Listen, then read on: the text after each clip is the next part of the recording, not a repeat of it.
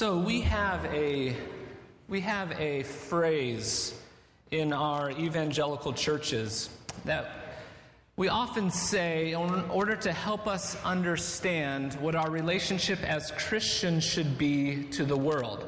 And that phrase goes something like this Christians are in the world, but not.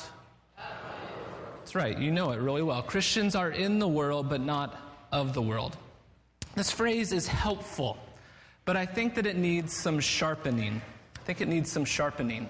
Uh, often, when I hear this phrase, it, it seems to me that it puts us as Christians on the defensive. It makes us passive.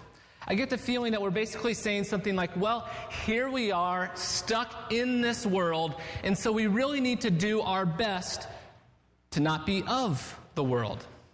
This phrase, it seems to me, makes the goal of the Christian life, the mission of the Christian life, as retreating from the world, doing our best to remain out of the world.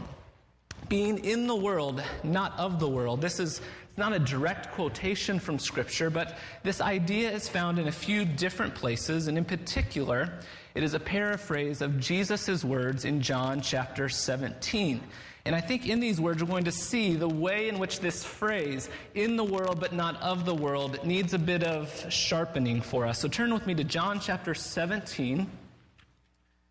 I'm going to read verses 13 through 19. These verses come when Jesus is in the upper room. He has, has just uh, got down on his knees and washed the disciples' feet, and he is about to be arrested and he is about to be crucified.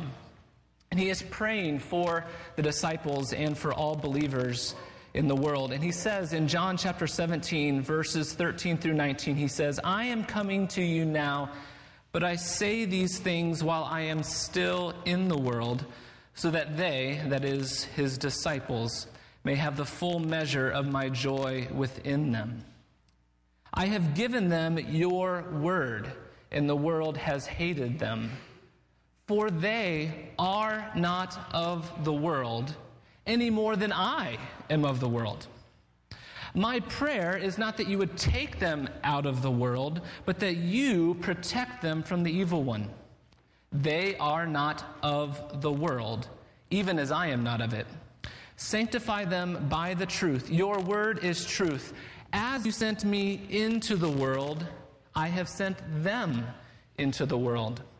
For them I sanctify myself, that they too may be truly sanctified. In the way that we typically understand this phrase, Christians are in the world, but not of the world, it takes our starting point as being in the world in the goal of our life to be not of the world. But that is not the order according to Jesus.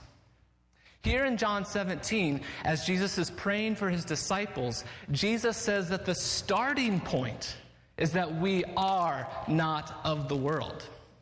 And that we are then sent into the world as Jesus was sent. Do you see that order? Jesus says, They are not of the world. They do not belong to this place any more than I belong to this place.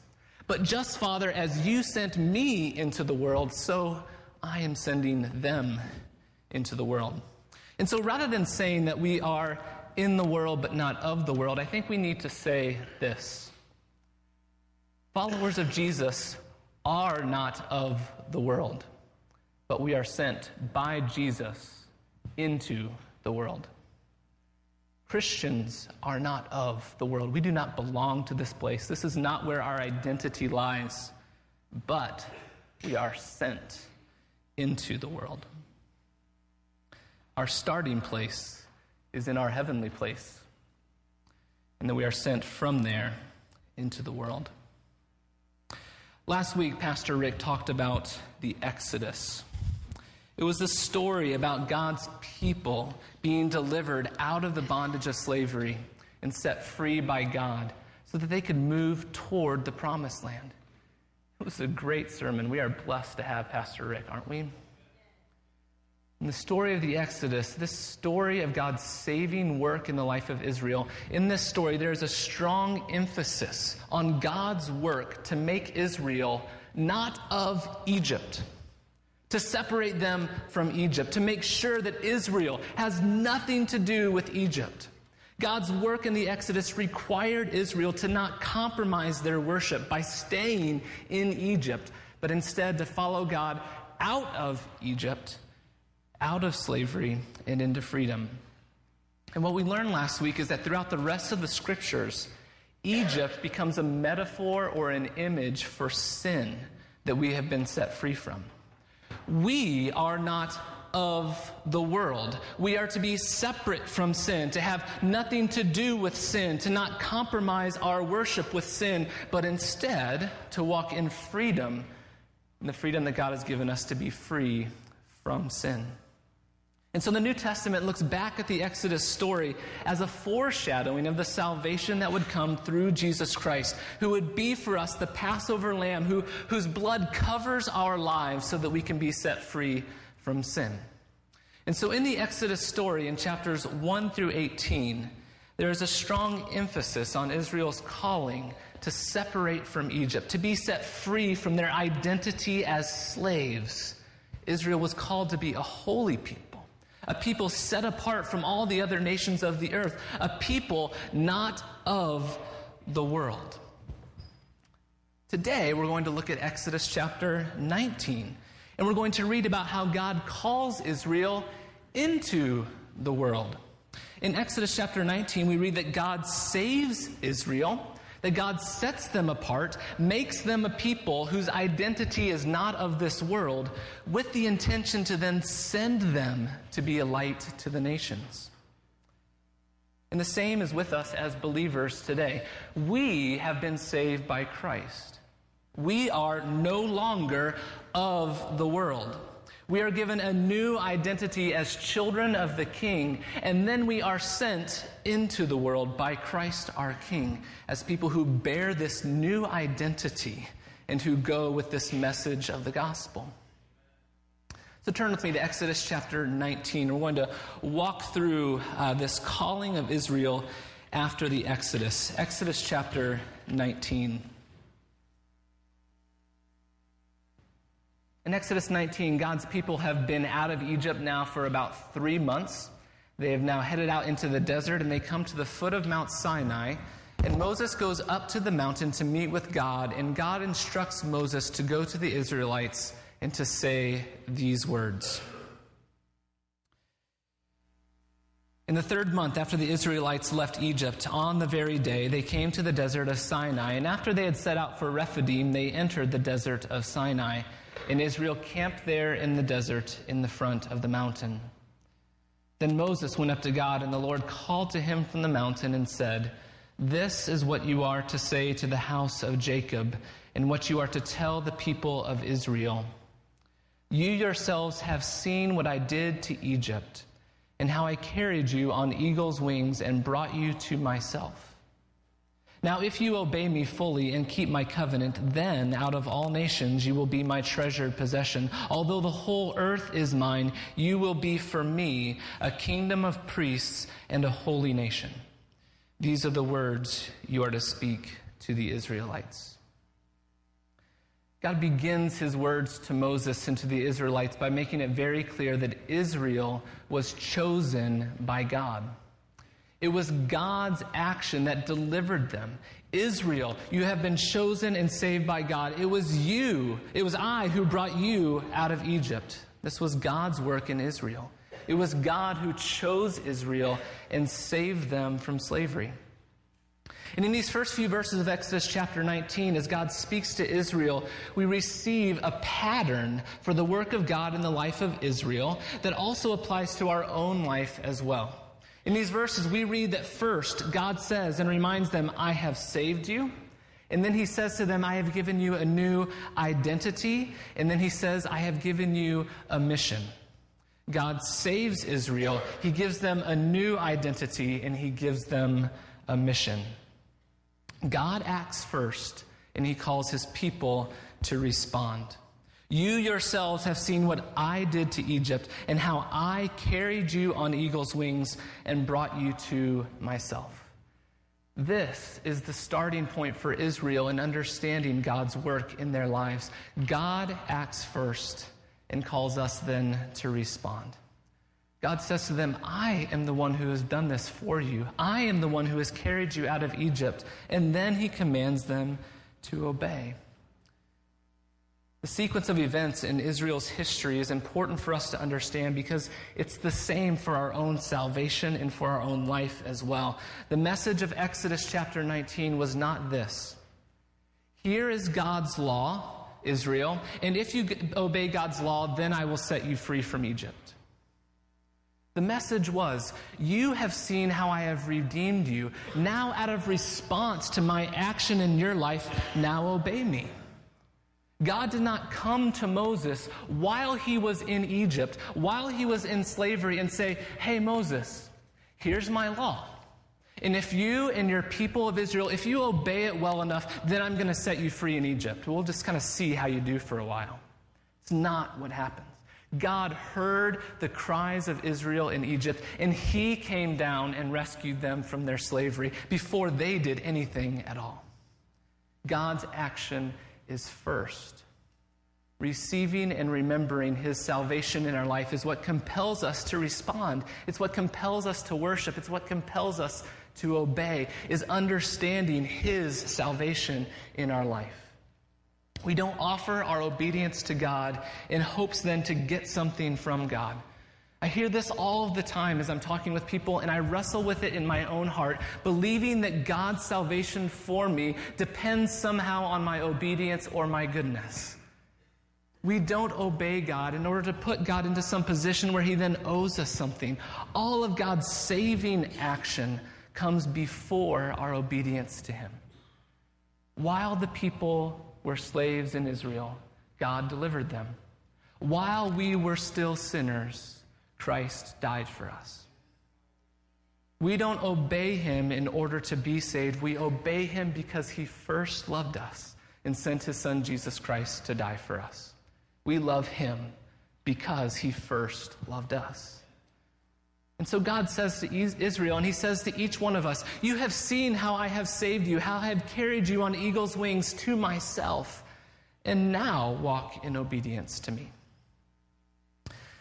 After reminding Israel of his salvation in their life, God then gives them a new identity and he gives them a mission or a purpose or a task in the world. So let's begin with Israel's identity. Verse 5 of chapter 19. Now, if you obey me, obey me fully and keep my covenant, down out of all nations you will be my treasured possession. This is Israel's new identity no longer the possession of Egypt. You are now my possession. And treasure is an interesting word. In this time period when Egypt was deli- or when Israel was delivered from slavery, people, common people, did not own any property. Uh, ownership all belonged to the king of that people. When a king at that time would conquer a territory, everything within that territory belonged to him. Everyone else just borrowed it or used it but it all belonged to him. Everything in the territory belonged to him, but the stuff that was in the king's house, it was called his treasure. What he literally possessed was his treasure. What is God saying here? Israel, you are special to me. You belong in my house. I have redeemed you. I have saved you. My work in your life is unique among all the peoples of the world, and I love you. Remember, you are my unique treasure in all the earth. Although the whole earth is mine, you are my treasure.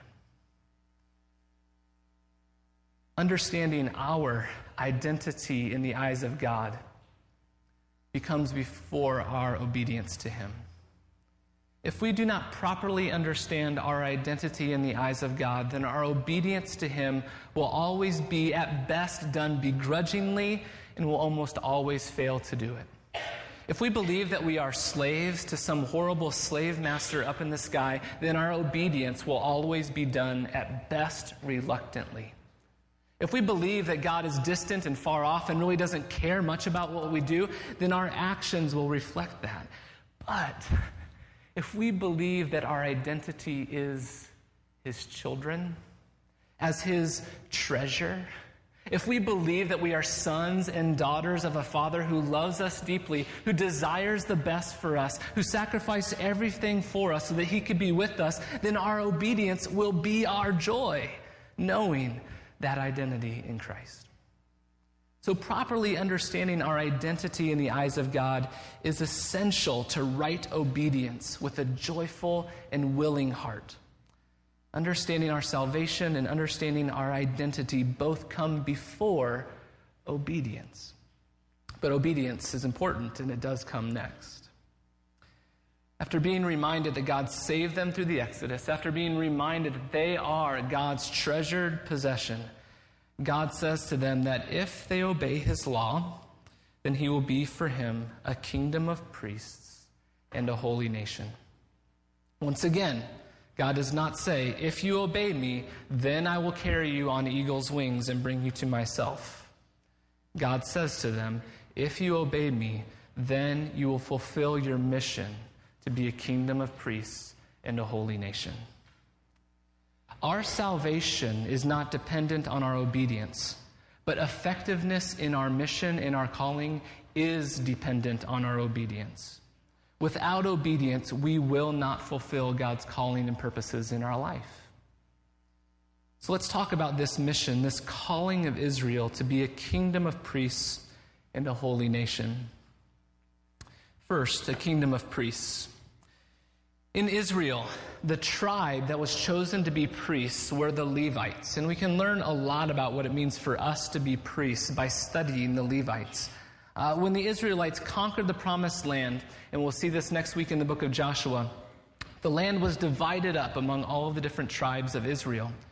And all of the tribes received a portion of land for themselves.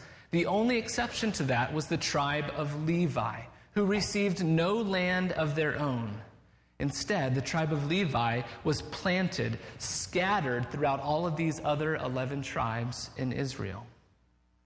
The priests in Israel then were to be those people who lived among the people and who spoke to the people on behalf of God. They were called to teach people about God, to instruct them in the ways of the law. They spoke to people about God in order that God would be known to the people. It was through the work of the priests that the people came to know God and also to know that they were forgiven by God through the, the work of the sacrifices that the priests did in the temple. So the priests were called to, on behalf of God, speak to the people and to make God known to them. In the other direction, the priests were also called to pray and to make sacrifices on behalf of the people for God. It was through the priests that the, the sacrifices were made and the people came to know their forgiveness. This is what the priests were for Israel to stand as intermedi- intermediators between God and Israel, to speak to Israel about God, and to speak to God about the people of Israel.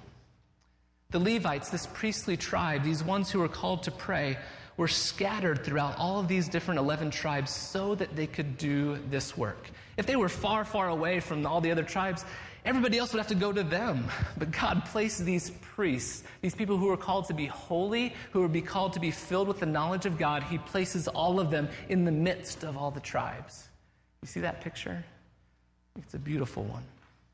They were called to live among the other 11 tribes so that their lives of holiness would be an example to people, so that they could speak the word of God to people, and so that they could speak to God on behalf of the people. And so now here, God says to Israel that they, as a whole people, are now going to play a similar role among the nations. You, Israel, will be a kingdom of priests. Israel was called to be a blessing to the nations. As descendants of Abraham, they were called to go and to be a blessing to the nations. And so, just as the priests within Israel went about the task of teaching others about God, about making sacrifices to God so that the people could know they were being forgiven, in the same way now, Israel as a whole was to play this role among the nations. As they lived among the pagan nations, they were called to be a light as a means of God's revelation to the world. As the world watched Israel, they were to make God known to the world.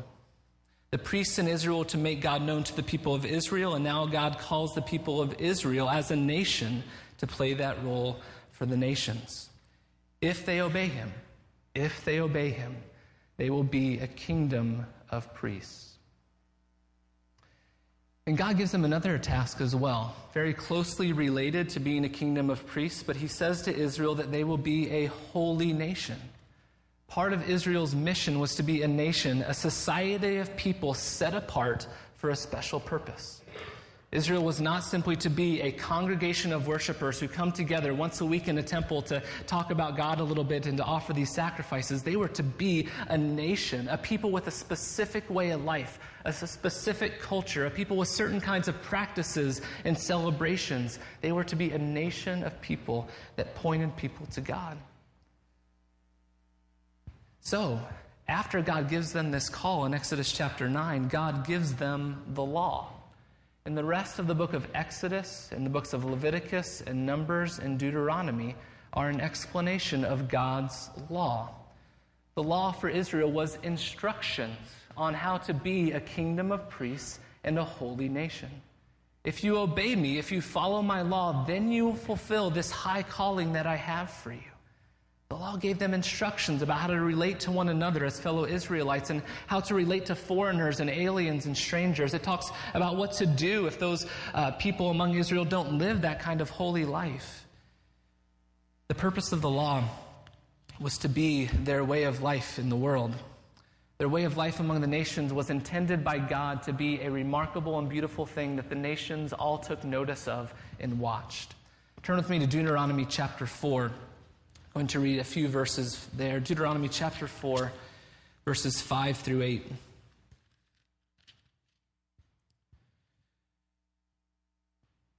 God says to Israel, See, I have taught you decrees and laws as the Lord my God commanded me, so that you may follow them in the land you are entering to take possession of.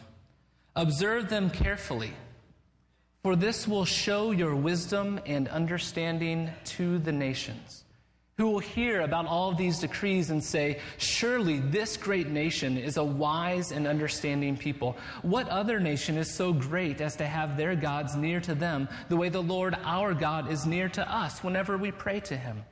And what other nation is so great as to have such righteous decrees and laws of this as this body of laws I am setting before you today? Obedience to the law was to prompt the nations to inquire about this God that Israel worshiped. The law was not given to Israel as a means of salvation for them. The law was never intended by God to be a way for Israel to merit their own salvation. The law for Israel was to be for them their way of life in the midst of the, the nations that was unique among any of the other nations at that time. Be holy as I am holy is a constant refrain throughout the law. They were called to live in the world in a way that reflected the holiness and character of God. Now we know that the rest of the Old Testament, for the most part, Israel failed to fulfill this purpose. They rarely lived up to it. And through their failure, it was revealed to Israel through God's prophets that there would be a Messiah a suffering servant who would come and fulfill this calling of Israel perfectly. That there would one who would be the priest and the holy one who would serve as a perfect intermediator between God and man. And that comes soon in the biblical story, as we'll see in the next few months. But here in Exodus 19, God calls Israel to be this kingdom of priests and a holy nation. God saved them through the Exodus. He made them a people who were, who were not of this world, who had a different identity than anyone else, in order to send them into the world to be this kingdom of priests and this holy nation in the world. Now turn with me to the New Testament in 1 Peter chapter 2, and we're going to finish here today. 1 Peter chapter 2. I'm going to read first verses 9 through 10. Peter here is writing to the church, a people who were both Jew and Gentile, people who had come to know and confess Jesus Christ as Lord. And Peter begins his letter, I think very interestingly, by addressing it to God's people scattered throughout the world. And listen to what Peter says to them You are a chosen people, a royal priesthood, a holy nation, a people belonging whose treasured possession, peoples whose treasured possession is to God, that you may declare the praises of him who called you out of darkness and into his wonderful light. Once you were not a people, but now you are the people of God. Once you had not received mercy, but now you have received mercy. Do you hear Exodus chapter 19 in Peter's words? We can't really miss it, can we? Peter gives the church the same identity and the same calling as God gave to Israel after the Exodus. You are a chosen people. You have been chosen. If you know the Messiah Jesus, then you have been rescued from slavery. You have been set free from sin, and you are no longer of this world. No longer do you have to be subject to this world's principles. No longer do you have to feel the weight of guilt because of your sin. No longer do you need to continue to walk in sin and walk in these ways that destroy your own soul and destroy the relationships that are most important to you. No longer do you have to live according to these principles. No longer do you have to get revenge if someone harms you. No longer do you have to hold on to your hatred for that person that abused you. No longer do you have to be bound by the world's definition of success that caused you to work and work and work and acquire more and more and more so that you can feel like you are something. No longer do you have to live according to that word that someone spoke to you years ago about how you are stupid or how you are worthless. You are not of this world. No longer do you need to fear anything at all. No longer do you need to fear sickness or death. You are not of this world. Instead, Peter says, You have been given a new identity. You are his treasured possession. It's become a bit of a Broadway saying recently. Maybe it was before I was here, I don't know, but we say it a lot in the men's group. God likes you. He doesn't just love you, He likes you. He gets a kick out of you. He might have a nickname for you. He likes you. He likes you. He enjoys your company. He suffered and died so that you could know Him and so that He could be with you. In Christ, you are His treasured possession. He has chosen you. He has saved you. He has given you a new identity. You are not of this world. And he makes us not of this world. He makes us a heavenly people so that he can send us back into the world as a royal priesthood and as a holy nation. The Levites, scattered throughout the different tribes of Israel, is a prophetic picture of God's calling for the church today. Just as the Levites were scattered through every tribe in Israel, now we, as followers of Christ, scattered throughout every country, scattered throughout every county in Indiana, scattered throughout every neighborhood in Fort Wayne, we are God's priests in those places. Called to live as holy lives. It is really cool, isn't it? Lives that are different from the world around us so that the world will see and come to know the God that we serve. As priests in the world, we're given the task of declaring the knowledge of God, just as the priests in Israel did to Israel. The last words that Jesus said to us go into the, all the world and make disciples of every nation, baptizing them in the name of the Father, Son, and the Spirit. To do what? To teach them to obey everything that I have commanded. The Great Commission is Jesus commissioning us to our priestly task in the world. Paul in Romans 15 says that his task of evangelism is a priestly task. He says in Romans 15, By the grace God gave me, I became a minister of Christ to the Gentiles with the priestly duty of proclaiming the gospel of God. Our work of evangelism is one of the ways that we fulfill our role as this royal priesthood that Peter says that we are in 1 Peter chapter 2. Called to be a people who make God known in the world and who teach people how to obey him. Here's another part of our priestly task. We are to live among those, our neighbors, our co-workers, so that we can intercede for them to God. As priests, called to live among our neighbors so that we can know their hurts, so that we can know their struggles, so that we can come to God and intercede for them, to speak to God for others. As priests, we are called to speak to others because of God from God and to speak. Uh, I've got it all mixed up now. We're right here in the middle. The people who are called to be those who speak to others and who speak to God on behalf of others. And I think that in our evangelical churches, we've often forgotten that our presence with other people is the main way that He has chosen to make Himself known to the world. I think in a lot of ways we've used all different kinds of things Christian tracts, Christian literature, billboards on the interstate. We sought to invite friends to church because we think that this is where they meet God. All of those things are important and they're good and they're useful tools, and by all means, invite people to church. But none of those tools will ever be a substitute for your presence with your neighbor. Our presence with people as priests as those who pray for others, who live a holy and righteous life as an example to the world, and who speak to others about who God is. We are a royal priesthood.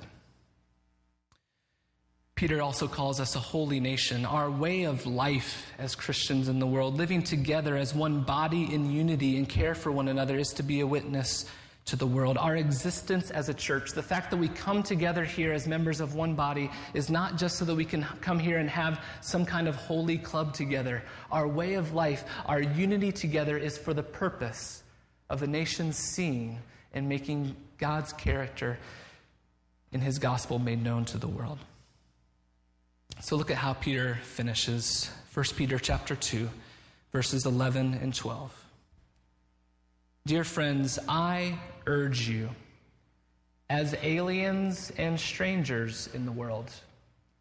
In other words, dear friends, you are not of this world. You are aliens and strangers here. I urge you, as aliens and strangers, as people not of this world, to war, uh, to abstain from sinful desires which war against your soul. In other words, don't go back to Egypt. Don't go back and live as a slave.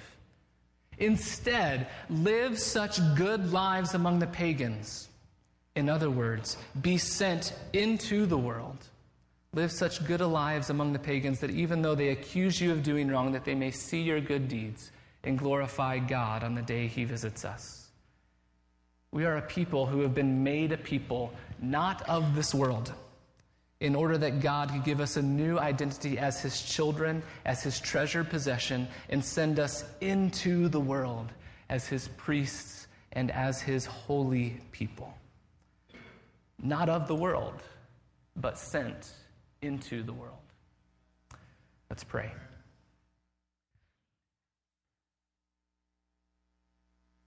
God in heaven, we are we're humbled by the fact that you loved us first when we were not very lovable, and that you saved us through your Son, that you gave us a whole new identity. You call us your treasure possession and your children. And not only that, you call us to a good work in the world. God, thank you. We receive this salvation and this identity this calling and mission with humility and the recognition that without you, we cannot do it. So we thank you, God, for revealing yourself to us and calling us to this great task.